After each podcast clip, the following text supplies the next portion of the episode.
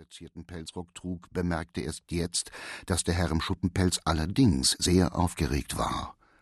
Sein runzliges Gesicht sah recht blass aus, die Stimme zitterte ihm, seine Gedanken waren offenbar in Verwirrung geraten, die Worte wollten ihm nicht von der Zunge, und man merkte, dass es ihn eine gewaltige Überwindung kostete, sich notgedrungen mit einer Bitte an jemand zu wenden, der vielleicht an Rang und Stand geringer war als er selbst. Und in der Tat war eine solche Bitte ungewöhnlich, auffällig und seltsam, von Seiten eines Herrn, der einen so kostbaren Pelz trug und darunter einen so feinen Frack von prachtvoller dunkelgrüner Farbe und auf diesem Frack so bedeutsame bunte Dekorationen. Man merkte, dass alles dies den Herrn im Schuppenpelze selbst verlegen machte, so dass er sich zuletzt doch entschloss, seine Aufregung zu unterdrücken und die unangenehme Szene, die er selbst hervorgerufen hatte, auf eine anständige Weise zum Abschluss zu bringen. Nehmen Sie es mir nicht übel, ich bin ganz fassungslos, aber Sie kennen mich allerdings nicht.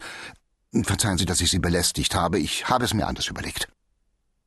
Hier lüftete er höflich den Hut und lief weiter. Aber erlauben Sie, tun Sie mir den Gefallen. Indes der kleine Herr verschwand in der Dunkelheit und ließ den Herrn mit dem Pelzrock in einem Zustande starrer Verwunderung zurück. Ein wunderlicher Kauz, dachte dieser. Nachdem er sich dann naturgemäß ein Weilchen gewundert hatte und schließlich von seinem Erstaunen wieder zu sich gekommen war, erinnerte er sich wieder an seine eigenen Angelegenheiten und fing an, auf und abzugehen, wobei er aufmerksam nach dem Tore eines vielstöckigen Hauses hinblickte.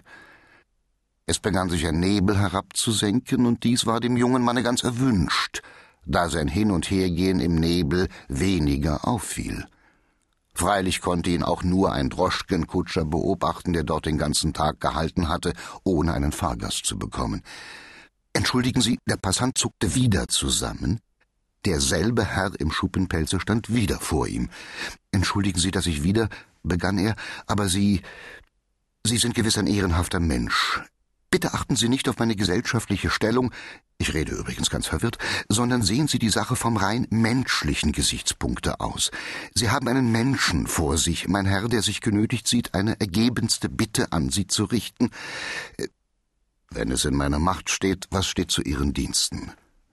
Sie denken vielleicht, dass ich Sie um Geld bitten will sagte der geheimnisvolle Herr, indem er den Mund schief zog, krampfhaft auflachte und blass wurde. Aber ich bitte Sie. Nein, ich sehe, dass ich Ihnen zur Last falle. Äh, verzeihen Sie, ich weiß mir gar nicht zu helfen. Sie sehen einen Menschen vor sich, der sich im Zustande der höchsten Aufregung befindet, ja dem Wahnsinn nahe ist. Schließen Sie aber daraus nichts Nachteiliges? Aber zur Sache, zur Sache, unterbrach ihn der junge Mann und nickte aufmunternd und ungeduldig mit dem Kopfe. Ah, ja, ja, so geht es. Sie, ein so junger Mann, rufen mich zur Sache, wie wenn ich ein fahriger Junge wäre. Mein Geist ist entschieden schon altersschwach geworden. Wie komme ich Ihnen jetzt vor in diesem, meinem unwürdigen Zustande? Sagen Sie es offenherzig. Der junge Mann schwieg verlegen. Erlauben Sie, dass ich Ihnen eine offenherzige Frage vorlege. Haben Sie nicht eine Dame gesehen? Darin besteht meine ganze Bitte, sagte der Herr mit dem Schuppenpelz endlich in entschlossenem Tone. Eine Dame? Ja, eine Dame. Gesehen habe ich welche, aber ich muss gestehen, es sind so viele vorbeigekommen. Sie haben recht fiel der geheimnisvolle Herr mit bitterem Lächeln ein. Ich rede verwirrt, ich wollte anders fragen. Entschuldigen Sie, ich wollte sagen, haben Sie nicht eine Dame in einem Fuchspelz gesehen, mit einer dunklen Samtkappe und einem schwarzen Schleier? Nein, so eine ist mir nicht aufgefallen, nein, ich glaube, eine solche nicht gesehen zu haben.